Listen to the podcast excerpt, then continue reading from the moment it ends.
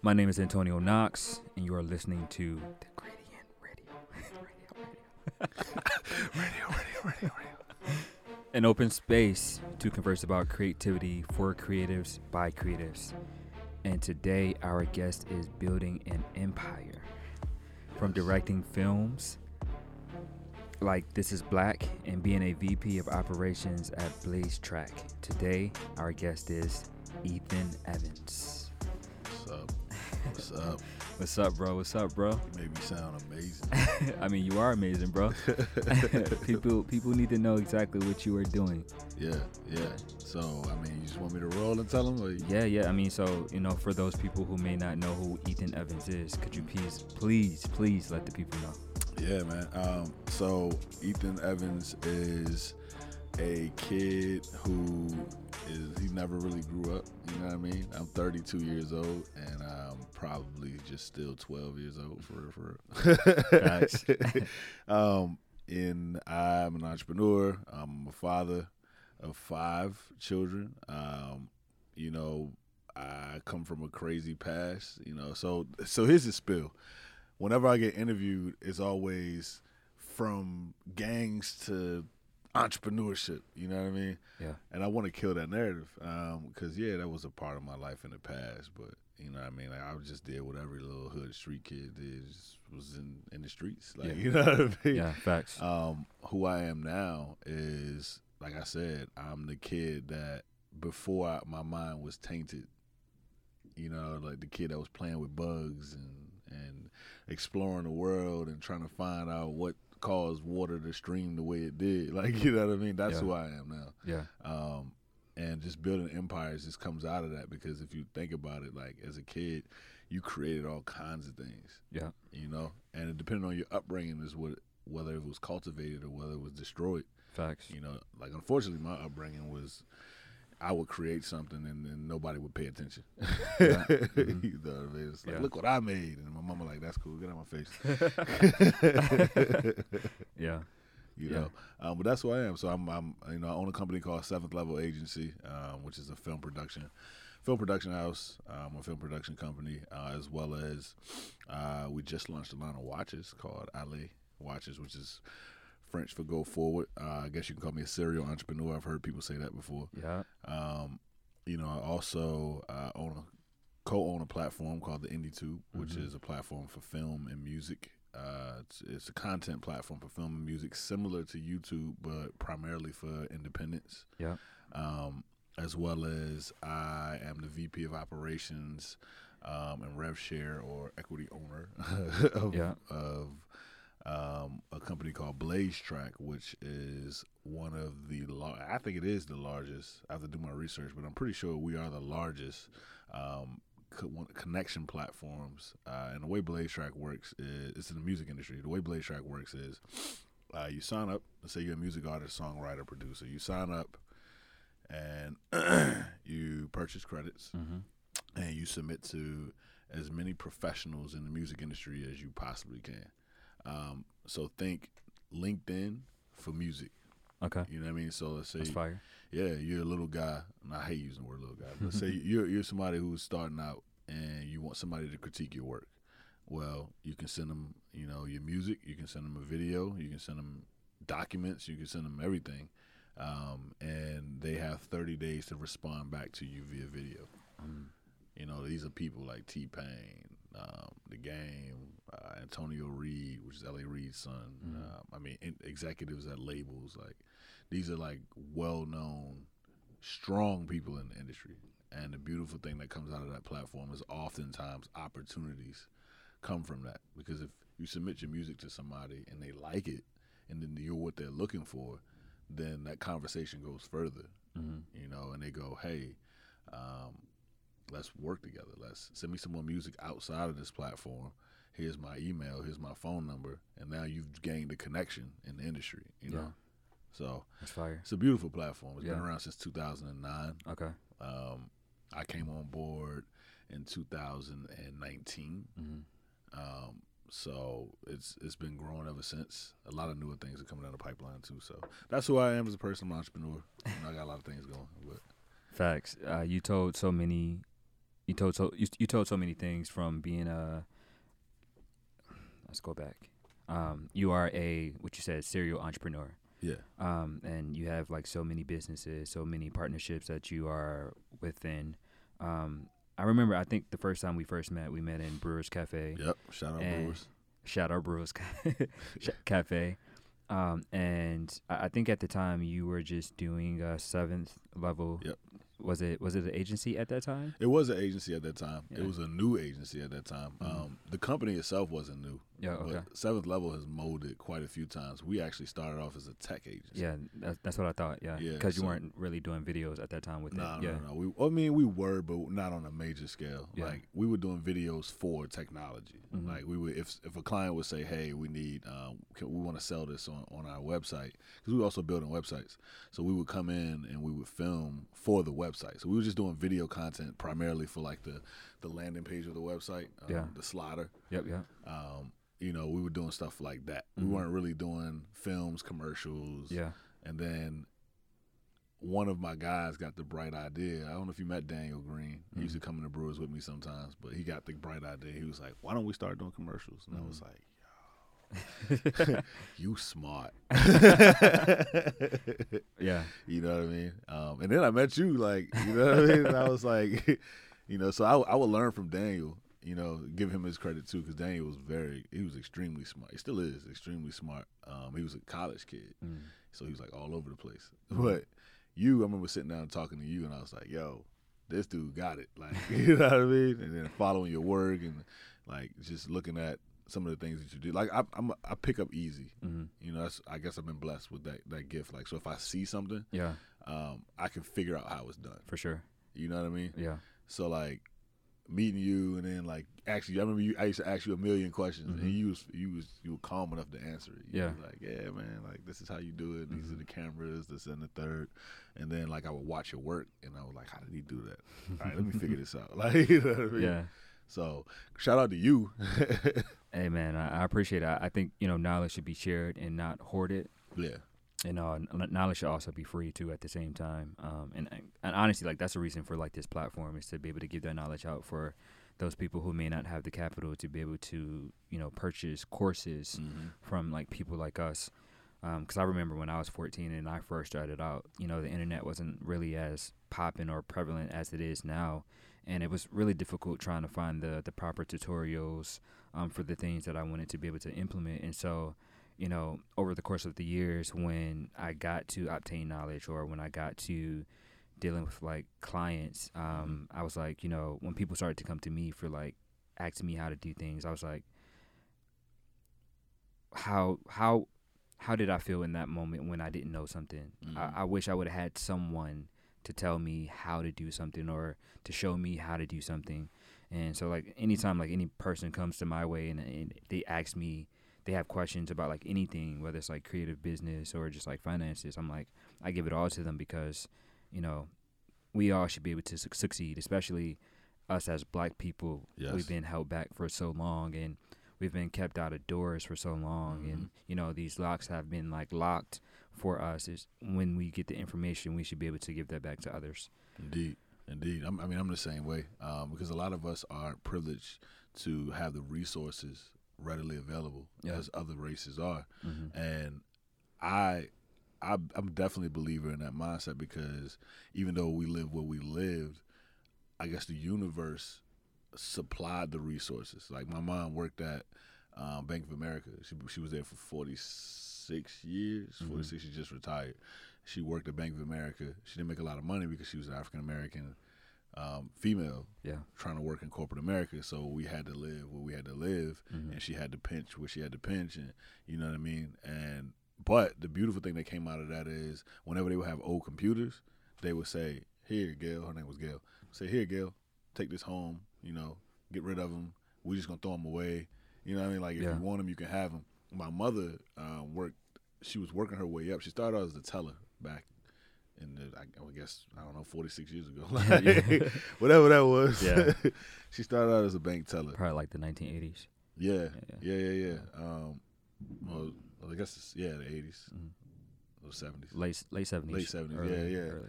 So she started out as a bank teller, and then um, she worked her way up to customer service, and then she ended up getting into the building where all of the technology was housed. And um, they came to her and said, "Hey, we need somebody to work in this this field right here, Mhm. but it's no extra money. You're just gonna learn a lot." And she was like, "Cool." You know, Yeah. and that's and that's how she gained access to technology. Mm. And then whenever they would get rid of the old technology, she would bring it home. It, it seems like that was like a butterfly effect, Yeah, right? Like she she made she took us she took a, a an opportunity that wasn't necessarily beneficial to her monetarily, yeah, but um it was it made impacts on you. It was a small change for her, but it made waves for you for you to be able to be like where you're at now, right? Yep. Would you say? yeah. It did, and I mean, eventually for her too. Like, so my mother was my mother's intelligent, so she knew eventually that this was gonna pan out good. Yeah. Um, unfortunately, it was after I was out of the house, and you know what I mean. My mama doing pretty good now. She retired, making six figures, and she worked for I ain't gonna tell her business, but she worked for a lot of money at the Bank of America. She invested in stocks and the whole nine. Oh, so Like, she good, good. she good, good now. you know what I mean? I was like, I, I joke with her all the time. Say, Mom, why you couldn't have did that? I left the house at 15. Yeah. You know, it's like, Mom, why you couldn't have did that when I was 14? like, I'd have stayed. Like, I'd have been good to I would have been better. you know what I mean? Yeah, but it's just how the it's just how the tables turned out. You know what I mean? How they, how they turned, and, and that had to happen for me to be who I am too. So yeah. you know what I mean? Like she, she but she she's always been in, extremely intelligent. She Mhm. sees things that most don't. Yeah. You know, she's a little left field, Yeah. but she sees things that most don't. Yeah. And so, you know, she I think she knew very well what she was doing. She saw technology taking over the world, Yeah. and she said at least one of my knucklehead sons is going to take this on because she gave the Mm. opportunity to my brother. My brother was already in the streets selling drugs and stuff like that. He was like, I ain't really trying to do that. Yeah. You know what I mean? Now, he was he was gifted with hardware, so he loved hardware. He would he would take stuff apart, hmm cars, whatever. But his he, his thing wasn't technology. He was Mhm. like, Nah, I'm just gonna I'm gonna stay in the streets. You know what I mean? And then I kind of followed behind him too. You know what I mean? Like you know, because he would watch me. Like he was my big brother, so like I was in the streets too. Yeah. But because I would come home and there'd be computer right there. When I got home, I could get on the computer and you know look up how to hack. I could get on the Mm. computer and, and get on AOL and talk to probably I don't know who they were, but like you know what I mean? People who weren't really their age. exactly. Well, uh, what, what was it? Uh, ASL, right? Yeah, yeah, yeah, yeah. You know, um, you know, I could get on there and just explore, like, and it opened my mind. I remember being a kid and teaching myself Hebrew. Mm. Like you know what I mean? Because I That's at, crazy. at the, yeah right like because the internet, bro. Like I would get on it, and this is before you had Google. Google wasn't even around yet, bro. You had Yahoo, Yeah. and you had another search engine, and I, I remember uh, Ask Jeeves. yeah, Yeah, I remember that. joint. yeah. Yeah. Oh my god, I remember memories. But um, but yeah, like you know, if it wasn't for that, like none of this would be. So like I, I understand that mindset, bro, because I feel like it's it's my duty. If you come and ask me, I'm gonna tell you everything Mhm. because I understand, especially if you from the hood, especially if you grew up with me. Yeah. Because I got homies that grew up with me and they be like, "Yo, how'd you do it?" You know what I mean? But I look at their lives and their parents didn't necessarily make those decisions, so they didn't have computers in the house. And we all the same age. They didn't have computers in the house. They didn't have barely nothing in the house. Yeah. You know what I mean? But we lived in the same neighborhood Yeah. and went through the same things and saw the same things. It's just two different life. You know what I mean? When they got Yeah. home, it was a different life. Yeah. Either their parents was there and they was trying to provide, Mhm. or it won't nobody there. Yeah. You know what I mean? Like, so I feel like I owed it to them too. You know, once I did get my life together, to come back and teach them. You Yeah. know, and I did with with a couple of them. Um, one of them actually was my employee for a while. Now he's branched off. He has his own film company now. Nice. You know, so he's doing pretty good. He's a full time entrepreneur, and like he's excited. That's like, fire, bro. yeah, his name is Daquan Woody. Okay. We call him Spotter Nice. because when he was younger, he used to he used to crawl up the apartment building and do flips off the off the off the roof of the apartment building. Hey man, black people are so gifted, bro. Especially when it comes to, uh, I mean, with many things, but like definitely when I see like the, the flips or Yeah. like the gym, the hood gymna- gymnastics. Yep. Yep. they crazy with it, bro. Like, how did you not break your legs, bro? Some strong bones. yeah, Some strong bones. yeah, Um, okay, yeah. So you know, like I said, we met, and you were doing uh the the seventh level Mhm. agency, um, and you know when you when your homie brought you the idea of like starting videos, yeah. Yeah. Daniel, there there was a point there was a point where I saw like you were just like all technology, and then like it seems like overnight you were just like video, yeah. video, Yeah. video, video, video. Like what was that? you know, from getting that uh, idea, the inception of the idea, to like actually implementing, you know, Video. this new course? So yeah, um, in the technology world, technology is extremely lucrative. Mm-hmm. Um, if you're on our side of it, so we were building mobile apps, software, um, stuff like that. We started getting a lot of. So it was it was already there. We started getting a lot of people saying, "Hey, can you market this too?" And as an entrepreneur, we're not gonna say no. We're just gonna figure it out. Like you know what I mean?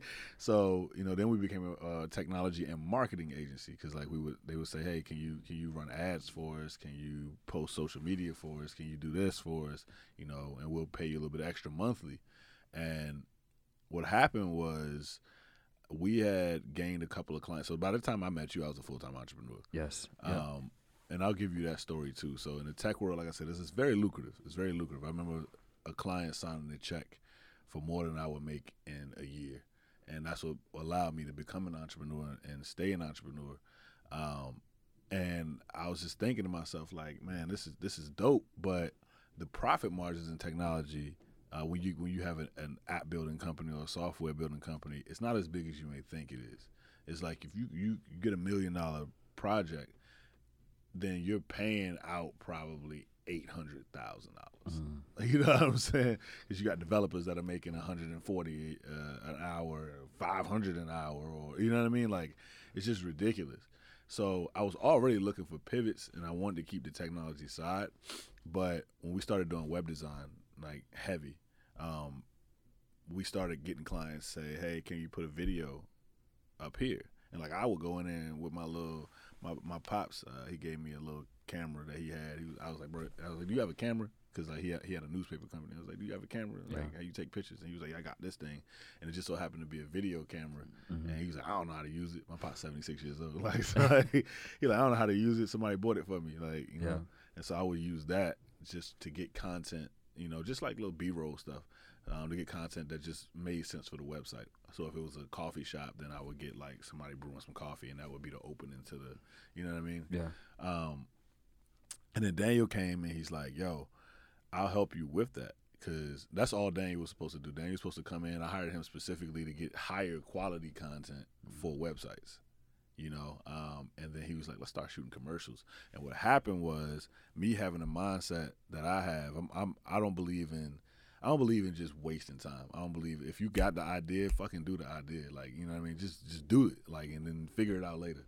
You know, just go, jump in and and you'll figure it out. Like if if you're not meant to figure it out, then you won't figure it out. If you are meant to figure it out, then you will. Yeah. But you got to take the, the leap. Yeah. And that's always my mindset. Again, shout out to my mother because every time I would be like, "Mom, I'm going to," she'd be like, "Shut up and do it." Like you know what I mean? Shut up and do Like, it. shut up and do it. So that's why it looked like it was so sudden Mhm. because the minute he said, let's start shooting commercials, I was like, bet, let's start shooting commercials. And then I went to my client, I was like, y'all need commercials? And they Mhm. was like, yeah. And I was like, all right, Daniel, let's shoot that commercial. Like, you know what I mean? And then, you know, everything else just kind of just transitioned from there. Like, we'll do tech if a company hits us up Mhm. and say, "Hey, I remember you guys did tech. You know, we got a, a few thousand dollars for you to build this thing. We'll do it because I still have those resources. Vinod is still sure. my business partner, the whole nine. But eventually, it got to a point where I was managing that side, and I was like directing the commercials and directing the stuff that we shot. And I realized that that was a passion that I had when I was a kid. Like when I was young, like I loved movies. I loved film. I Mhm. like I would I didn't play with my toys like normal kids play with their toys. Like, you know, just ah like I would be in there like setting it up. You know what I mean? All right, action, boom. Now this toy is is is the main character he got a whole plot. Like, you know what I mean? Like yeah. Yeah. I was doing that as a kid, and I remember like my pops. My pops is a creative writer. Um, he used to write for Smokey Robinson back in the day, and, and just you know, I mean, I told you about I told, Yep. I told you about my pops. Yep, you know? Um, he would get me to write stories. Like whenever I was at his house, I was only on his, at his house during the weekend because Mhm. you know it was that whole that whole type thing. But like when I was there, he would say, you know, why don't you go upstairs and why don't you write stories? Like he would he would say things like, "Oh, you are Evans. Oh, you I know you're creative. You know, we all are." And it's crazy because we are like all my brothers on that side of the family. They can draw, they can sing, they can write, they can, you know what I mean? Like my sister was a classical pianist before she died. Like it, and it's, I'm like, damn, it, it must be in our blood. Um, which that's that's a psychological thing too, by the way.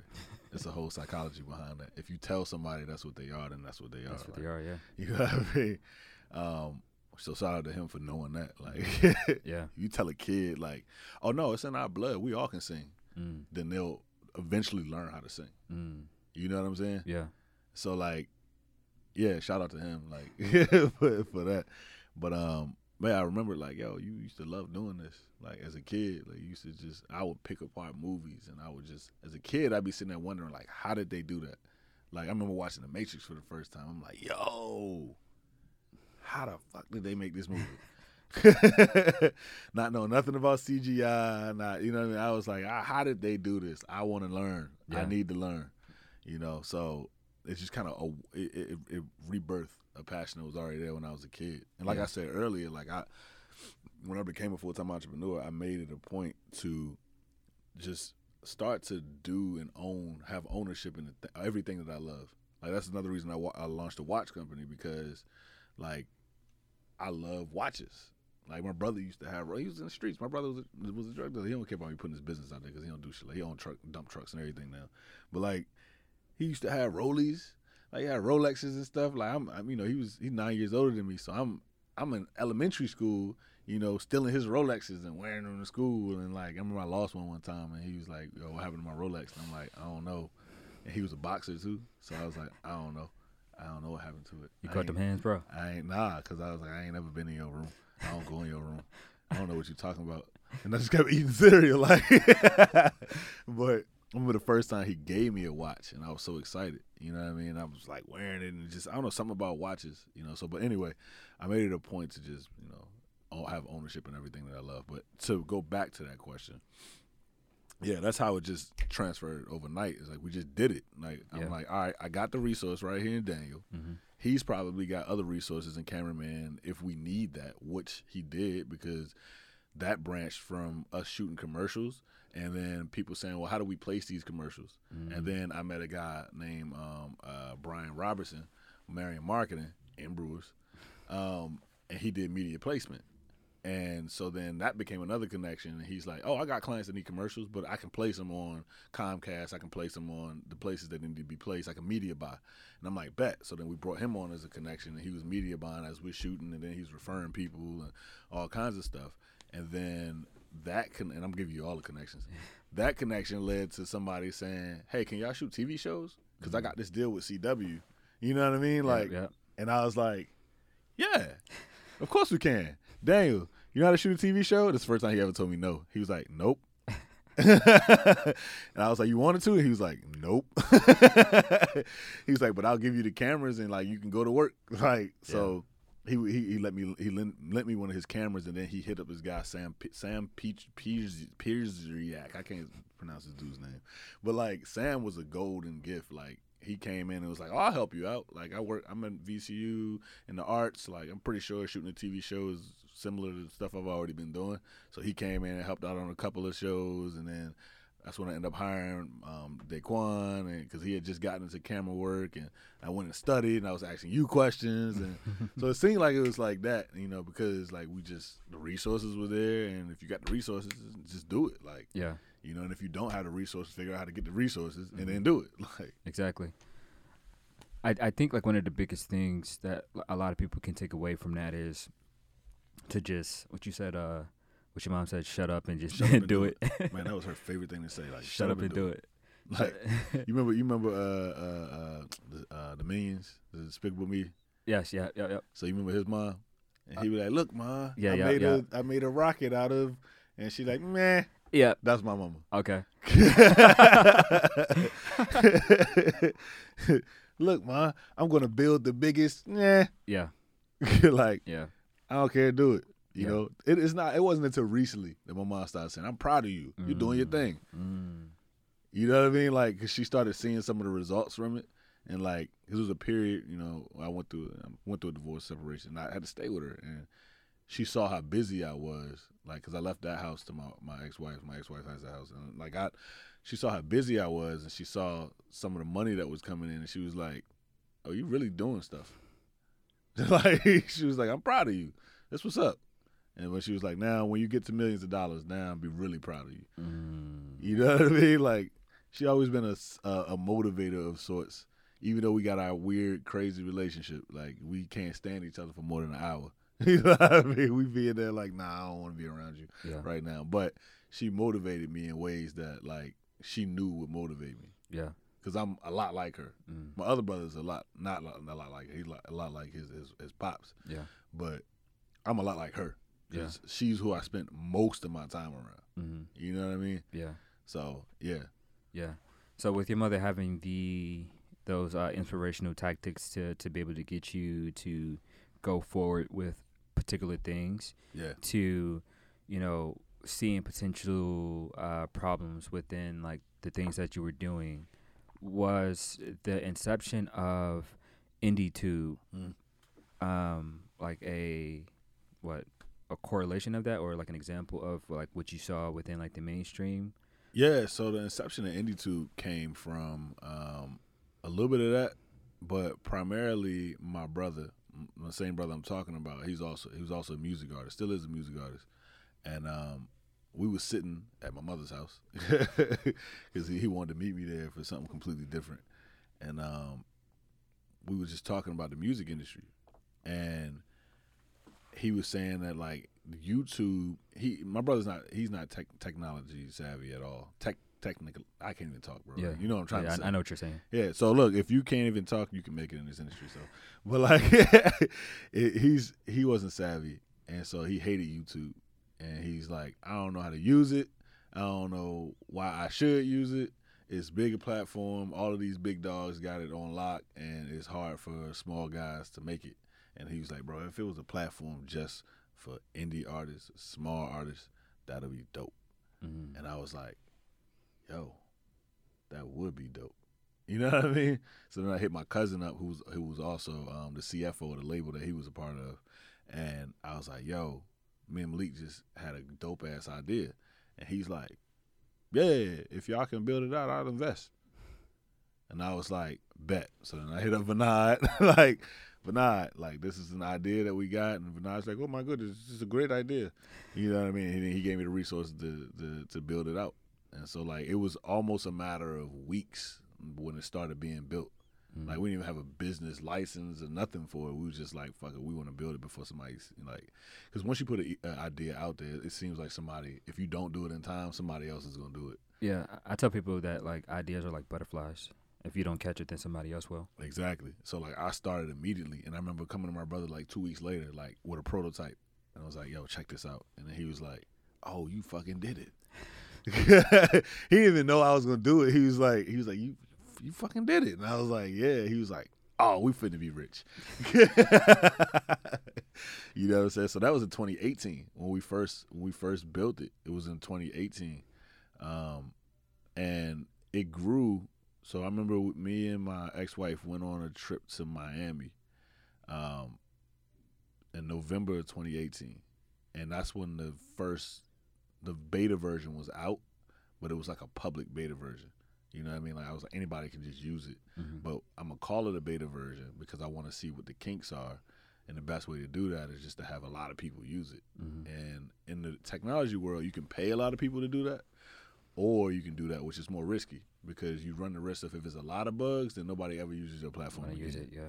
Um, but I knew that it wasn't a lot of bugs because like my developers are like spot on, and so it blew up in 2018 to 40,000 viewers like on the platform um, because I went to my we went to Miami and we were talking to this girl who worked at uh, Metro PCS in Miami, and we were just my my ex wife just was like she brought up the platform.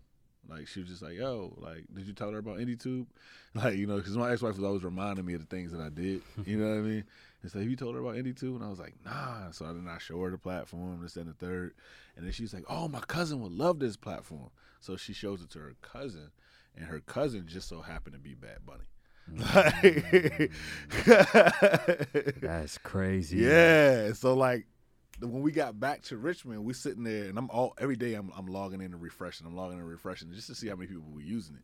And like it started going up and it's like at 200 and then it's like a thousand, and it's like four thousand, and it's like twenty thousand. I'm like, what the fuck is going on? Like when then my brother called me, like, yo, the platform jumping right now, bro. You got Bad Bunny on that, John. I'm like, who the fuck is Bad Bunny? Like, you know what I mean? So, um, it it got it got big real quick, and then we got hacked.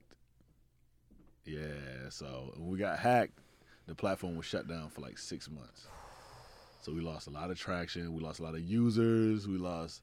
Uh, matter of fact, um, little baby signed up before he got before he got. I had we had four PF on that motherfucker. Like, yeah, bro. Like we was growing.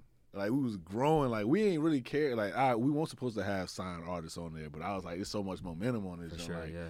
No, you know, what I mean? if they want to post their little dudes up, because that's what they was doing. They was they was they signed up, had an account, and then they posted. They was posting people that we ain't never heard of Yeah, on there. They videos, yeah, and like, bro, we was getting thousands of views, and it was like thousands of people hitting the website, and then we got hacked, and then it was like a bunch of malware stuff happening, and then a bunch of other crazy stuff happening, and we had six months of the platform being down, and I guess in that six months, people was like, oh well. They shut the joint down, like you know what I mean. So then we relaunched in 2019, you know. And so now we're gaining traction again, slower, you know what I'm saying. We hit up a couple people that were that were making moves the last time because we still had a database, for sure.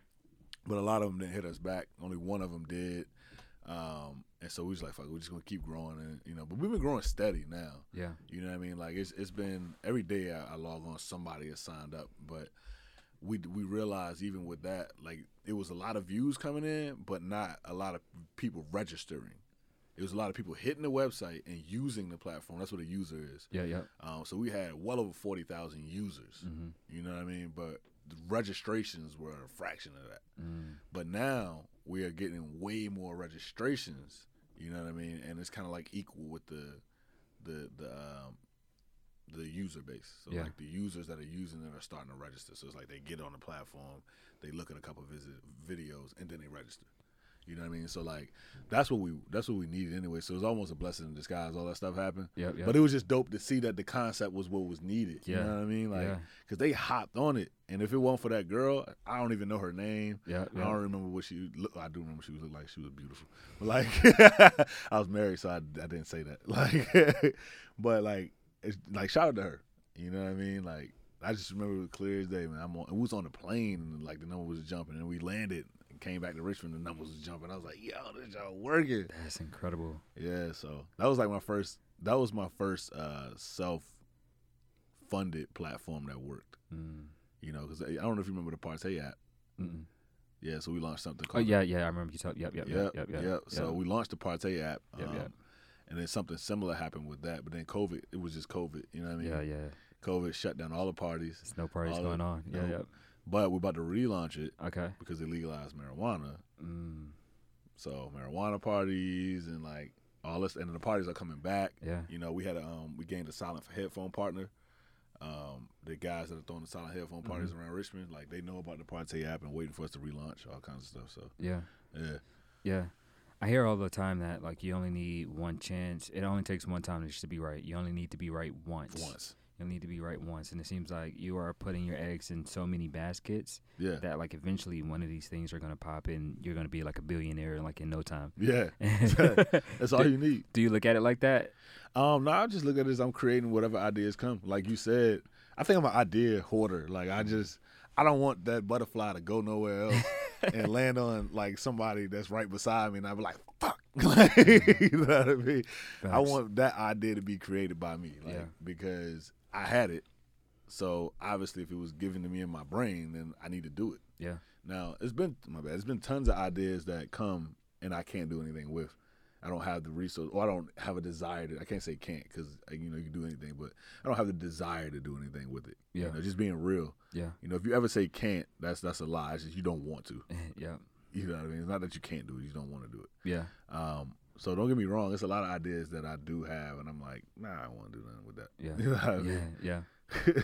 Yeah. let somebody else have that one. Yeah. But um, the the ones that I feel are just connected to to me because I also like partying, but I'm an introvert.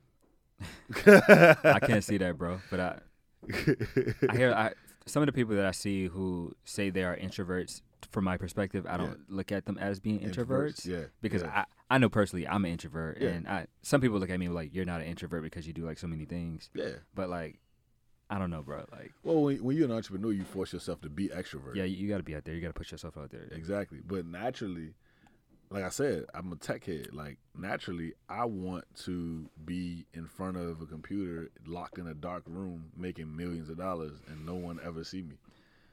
You know what I'm saying? Like Yep, if that, I, if I could do that, like that'll be the life. that's the goal, right? I like Batman. You know what I'm saying? like be in my lair, come out when I want to, driving a fancy car, and people be like, "Who is that?" Who is that? And it's Batman. Yeah. I'm gonna say that. Hey, look, when that happens, I'm gonna say that. Who are you? I'm Batman. but yeah, bro. Like real talk. Yeah. Nah, I, I definitely want to be in in the same position, but I, I realized to be able to get to that point, I had to put myself out there first. Yep. Um, and then I could kind of be reclusive later down the line once I got like the millions or billions, and I could just kind of like go off to the private island and just kind of like live the life that I want to live. But in order to start making the money that I necessarily want to make, I have to put myself out there first, or just put my ideas out there first, so people can physically see like who is the person behind that. Uh, yep. Um, so I, I get that, bro. I, wa- I that. once talking about money. I once had a um a mentor of mine say, it only takes a quarter of a million dollars of profit to change your life. Mm. You know what I mean? Like people think that you got to make millions of dollars, like have it in the bank. No, you have to make you have to have, make a million dollar company so you can gain that profit to change your life. Like, cause on paper, you have a million dollar company, you're, you're a multimillionaire, you're a mm-hmm. millionaire. But the profit from a million dollar company, even if you did twenty percent, you know what I mean? That's two hundred thousand dollars. Yeah, That's really all you need. yeah. That's about twenty, a little bit less than twenty grand a month. Mm-hmm. If you can't live off of twenty grand a month, then you have a very big problem. That's that's a lot of money. you have a very big problem. You know what I mean? So like, What is that like? That's two forty a year, right? yeah, Yeah. yeah. So like, you know, him, that that mentor has done that time and time. He's a multimillionaire. He's Mhm. done that time and time again. But he said at a quarter of a million dollars, like that's when his life changed and he Mhm. could afford things that he could like. That's this is money coming in that you can use, not money coming in for the business. Yeah. There's a big difference. Like you hear somebody say, "Yeah, I, I made a quarter of a million dollars last year."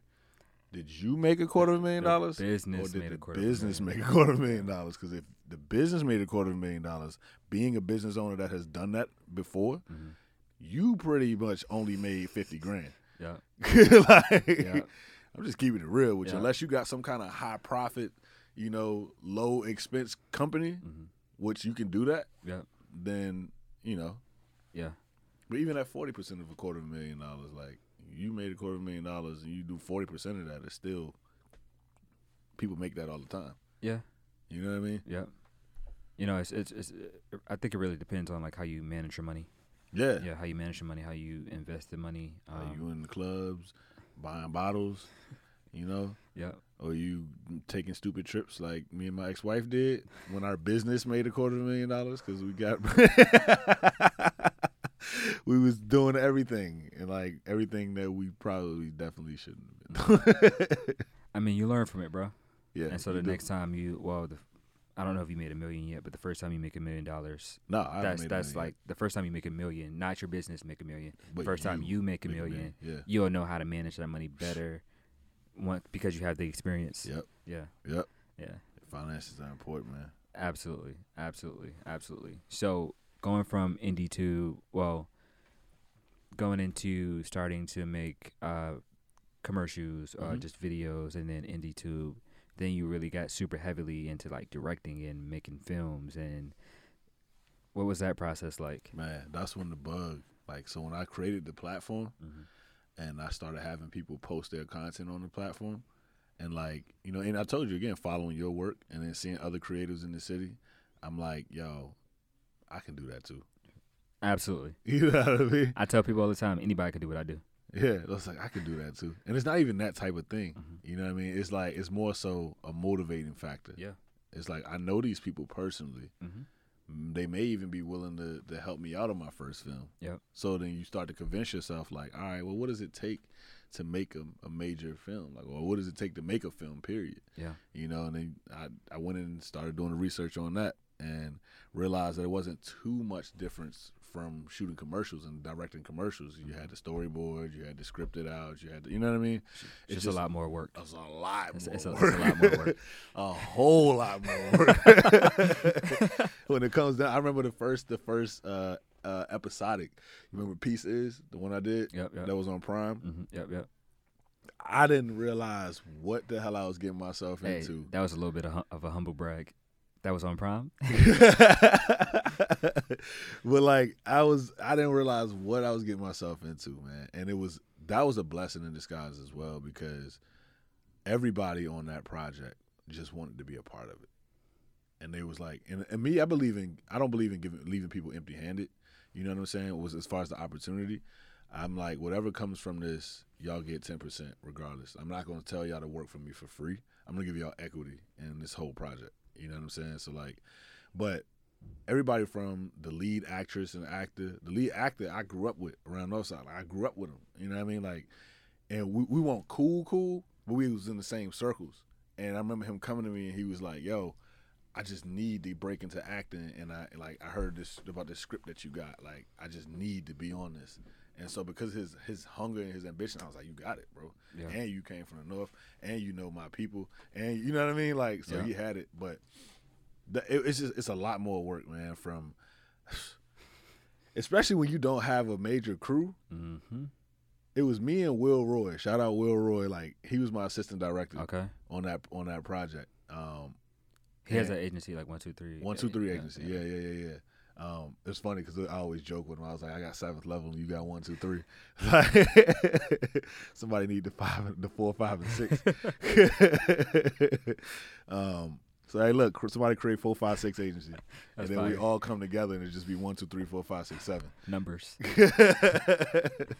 um, but yeah, like it was just me and him, and we both never we had never done anything like it. You know what I mean? So the actors were fairly new. Trafina has been on a lot. Trafina's been on Netflix movies. She's been on BET. She's got booked for a lot of stuff. So she she was a, the only one that was more knowledgeable about the film world than we were. We just knew that we could film it and it'll look good. Like you know what I mean? Um, the script was written out by me. Um, it was actually yeah, the script was written out by me. I actually started writing it first as a book because my wife, my ex wife was into writing books, and I, to support her, I started writing a fiction book. hmm And so like, I just turned that into a movie script style. hmm But it's it's a lot of work, bro. It's the stuff that went into it, like sourcing the the spots and like the time and coordinating people's schedules, and then you got to shoot the damn thing, and then like on top of that, then you got to worry about the sound, and we didn't have a sound dude at 1st Then we found a sound dude, and then like you got to worry about permits that we was like we skipped out on. It was like we're not shutting down no streets for this. Like so, Yeah. then we had to go navigate around people just walking into your shot, Yeah. you know, and make it look as natural as possible. And it was a lot of work that went into that, bro. Yeah. like it was a lot of work. It, to get two episodes, it took like, almost a year. Mm. like we was like, what the fuck? Yep. Um, That's, but bec- that's because y'all were. It was it was a small team, but the small team was doing everything. everything, which would be delegated to so Many many, more other people. I mean, I remember my first time on a big set, and I'm like, yo, what does this person do? And it was like, oh, they just get the coffee. Yeah. it's a person. It's a person for that. I'm like, for real? They just get the coffee? I was like, dang. It was like, and then what is this person? Oh, they're just here to make sure you're comfortable. Like, I'm like, for real? Hmm That's crazy. Mhm. We had none of that. Like Will was cooking breakfast for us in the morning, like before we would would, would start filming. And then also that created a lot of, of lag time too. That's what I call it, lag time, where you just like bushing around. Everybody's excited to film, but like Will cooking breakfast and we drinking wine and liquor and stuff like that. And Yeah. then because we all cool at this point, Yeah. so then we drag the day out. You Mhm. know what I mean? Lose daylight. Yeah. Um, that happens. So Mhm. you know you put people in place so that shit don't happen either Yeah.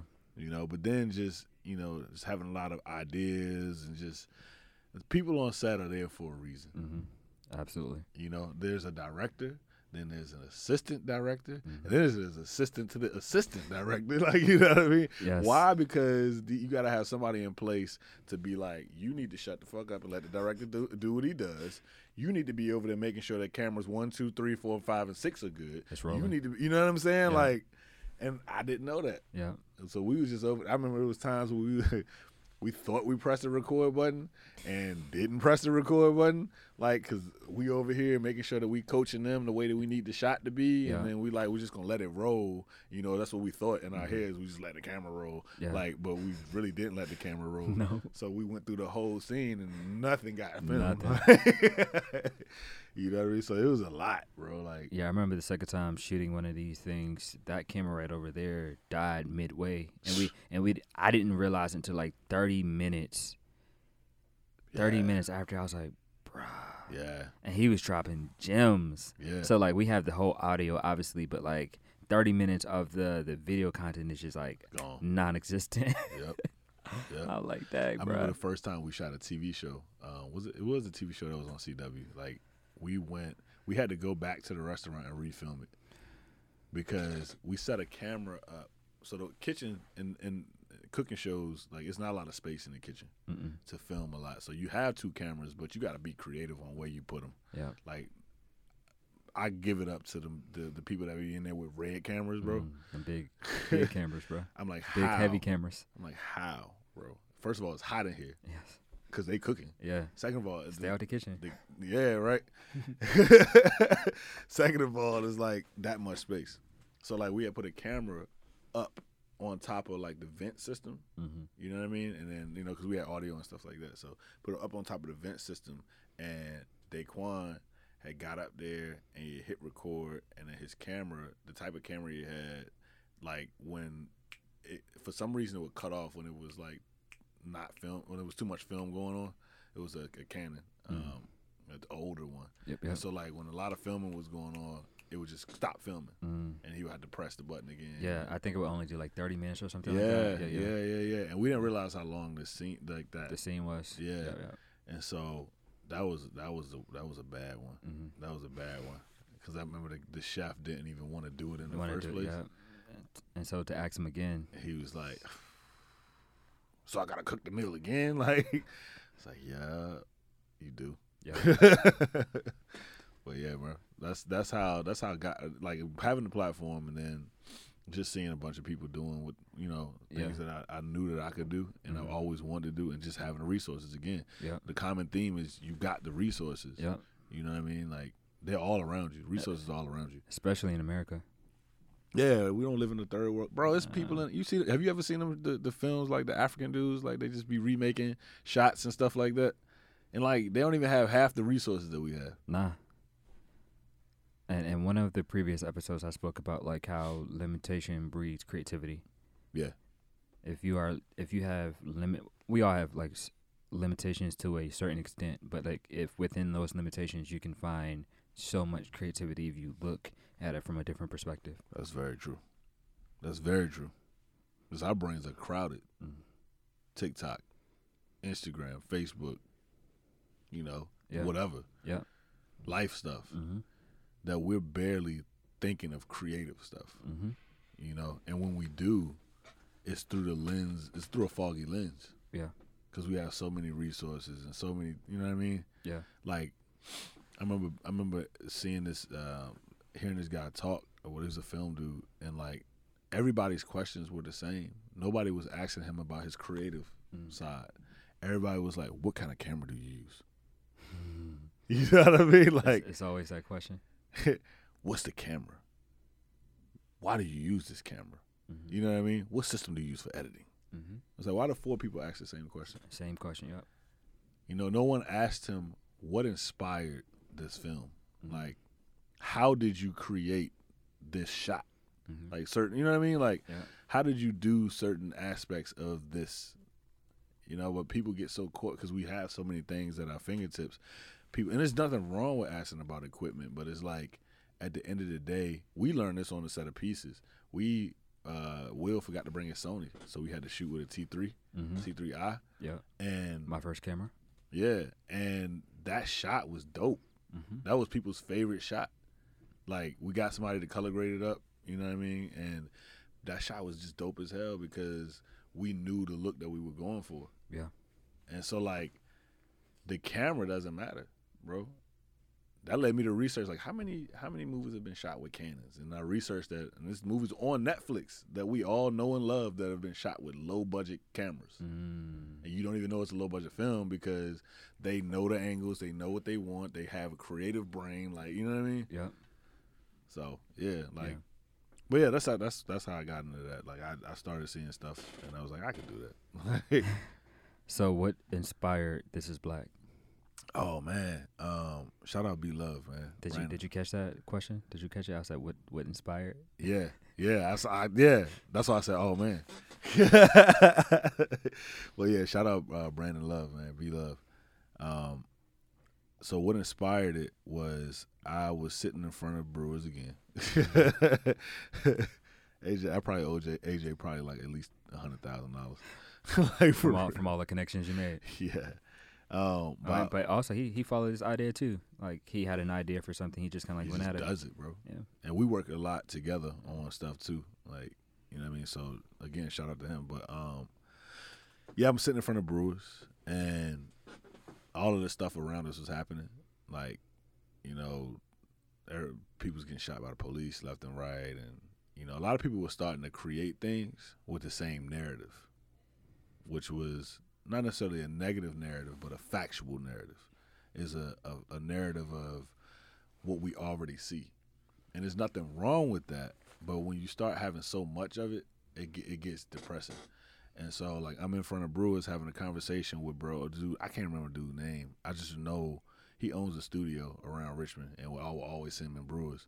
Um, and him and we all knew B Love, and so I was having a conversation with him about us as a people, and my viewpoint was a little negative at the time. Like, you know, like, bro, like we doing all we going through so much again, and this is happening again, and like, when is this gonna stop? And like, you know, it's pissing me off, and like, I want to go out here and, and murder somebody, like, you know what I mean?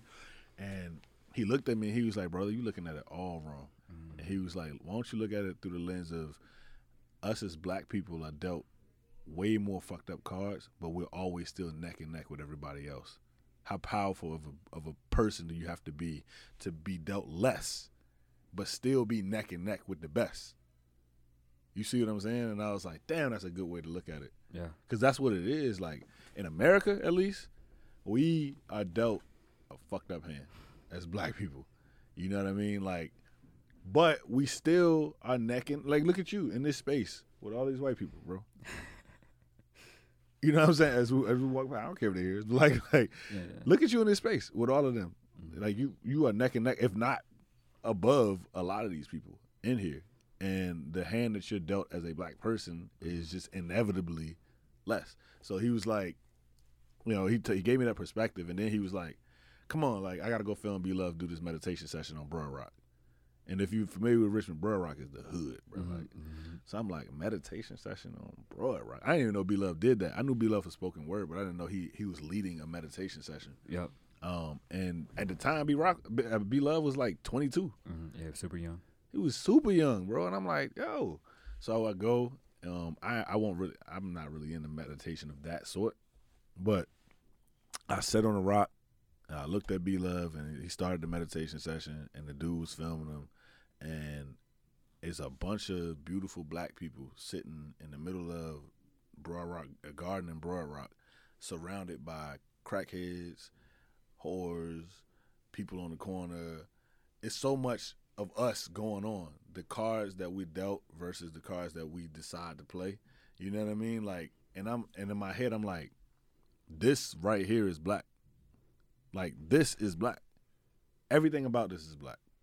The meditation, the young dude who looked like he should be standing on the corner somewhere with a pistol strapped to him, you know what I mean, is leading the meditation sessions, dreads hanging in his face.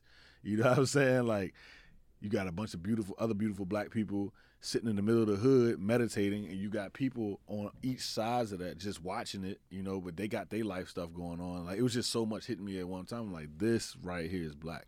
All of it. You know what I mean? And so, like, when he finished the, the meditation session, I was like, yo, why don't we ever talk about just black people as a whole? Why do we always have to have a narrative? Why does it always have to be like we need to advocate? Why not just let black people share their black experience, period? Good or bad. Because some people haven't gone through what other people have. Some people have never experienced racism in America. You know what I mean? They know that it's out there. They've never experienced it themselves. Yeah. But they've experienced other things in their life that you may not have known about that sure. also make up the black community. Like, you know what I mean? Yeah. And so like I went to B Love. I'm like, yo, we should we should do that. And he was like, Shh, I'm down. And I was like, you want to be the first one? And he was like, yup. And I said, when you free? He was like, tomorrow. And I was like, all right, bet. and that's how this is black came. It was just supposed to be. It was it's, it's spur of the moment. Yeah. Like, and after I interviewed him the next day, um, he was like, yo, somebody else want to be a part of it. And then people started hearing about it. And then like people was asking, can they be on it? And then one of the girls, Ayana, um, during his interview, uh, two girls skate past, right? And um, they end up stopping and going, "What are y'all doing?" And I told them what we were doing, and one of the girls was like, "Oh, you should do it." She pointed to the girl Ayana, who ended up being like the third or fourth person on the on the doc in the documentary, and like Ayana's story is is dope as hell. Like she's a light skinned girl from St. Louis, grew up in the hood over there, but she loves skateboarding and she loves listening to rock music and she loves painting and she loves you know what I mean like it's things that you just don't you know no one talks about Yeah. the beauty of us as a people Mhm. you know is everything Yeah. we embody everything Yeah. at least in America Yeah. you know what I'm saying so like that's what inspired this is black it's just being at that that meditation session and then me having my own background and knowing what Broad Rock was known for you know, especially that area that he was doing a meditation session in, bro. There's so many people that got killed over there. So so much drugs over there. Like the corner store right beside him. Mm-hmm. You know what I'm saying? Like Yeah. as we doing a meditation session, there's a lady in the back. You can't see. You couldn't. You know what I'm saying? Like from the meditation session, you couldn't see her, but I could see her hitting the pipe. You know what I'm saying? Like it's all around. Like that neighborhood is being gentrified now. It's being built up. But like, yeah, man, that's what inspired it. And like that that has taken off so much more than I thought it would. Like, and it, it was just one of them spur of the moment things. It wasn't. We didn't. It, did, it wasn't something we were like. We need to make some money. We're going to create this. Mhm. It was like, nah, we just want to create this. Yeah. You know what I mean? Like that's all. We just want to create it because it's, it's something we want to do. Yeah. And again, it was one of those things where nobody asked for money. Nobody, you know, people have offered to fund, and people have funded. You know what I'm saying? Like even though we didn't need it, we told them like we don't really need money because we're doing it now. And it's like, hey, it's a hundred dollars. Yeah. We love the project. You know what I mean? Like, Yeah. like, oh, that's dope. Yeah. You know. So that's what inspired it, bro. Yeah. What are the desires that you have within your heart or the things that you want for the next three to five, three to eight years? That's a difficult question. How long are you trying to have this thing? um, so one of my immediate desires, as far as business is concerned, Mm-hmm. is to fund a major project, like to have a major project under my belt, like something that makes it to Netflix, something that makes it big, whether it be um, docu style or fictional.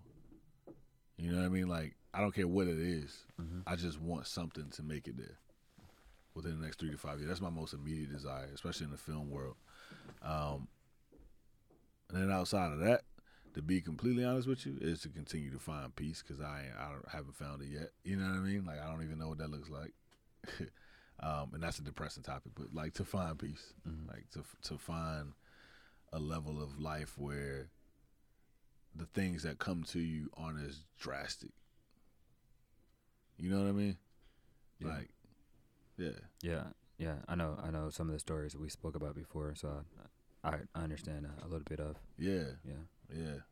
So, yeah, I mean those. Right now, that's that's my that's my focus. Mhm. Make something big. I mean, of course, like the, the, the watches and stuff like that. The businesses to work. That's everybody. That's a cliche answer. I want For my sure. businesses to work three to five years. I want to be a millionaire. I want to be da da da. Yeah, no, I want a big project on Netflix, and I want peace. To the next three to five years. mm. And if the universe don't give it to me in five years, no I'm joking. Yeah, I understand, bro. So typically, we like to end the radio show with uh, a final word for people to leave with.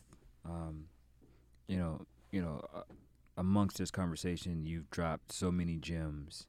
What would be the last gem that you would leave people off with? The last gem. I want to say like shut up and do it, but Go ahead, and say that, bro. y'all don't heard me say that. Say it, bro. The last gem I want to leave y'all with is shut up and do it. Stop talking about it. There you go. Hey man, Ethan, it, it was a pleasure. You know, you taking some time to come out and us having this dialogue together, um, allowing people to get to know you more, uh, understanding the philosophies behind like your ideas, and you know, you know, from the success that you've garnered thus far and where you will go to in the future. Um, thank you for taking the time Bro, for this. I Um, appreciate you having me on it. yeah. Like I told you, you've been like a mentor of sorts. You know what I mean? Like Brewers mentor. You know what I mean? facts. Sending Brewers and I'm bugging you, bro. Like I know you gotta get this work done. I know you editing it right now, but It's all good. what bro. about this? It's all good, bro. Like I said, like if if I also had that too, you know, when I was younger, um, it would have been so much more beneficial in getting to like where eventually I'm probably going to. yeah, Um, so it's it's all good, bro. facts, At anytime, really, anytime, really. facts. Um, so I just want to say thank you. Um, thank you for everyone who took the time to listen to this pod, not podcast, radio, radio, Radio show. radio, radio show, and or watch it for those who are watching right now. Um, my name is Antonio Knox. This is Ethan Evans, and this was the Gradient. Now stay tuned for the gradient after hours. Oh,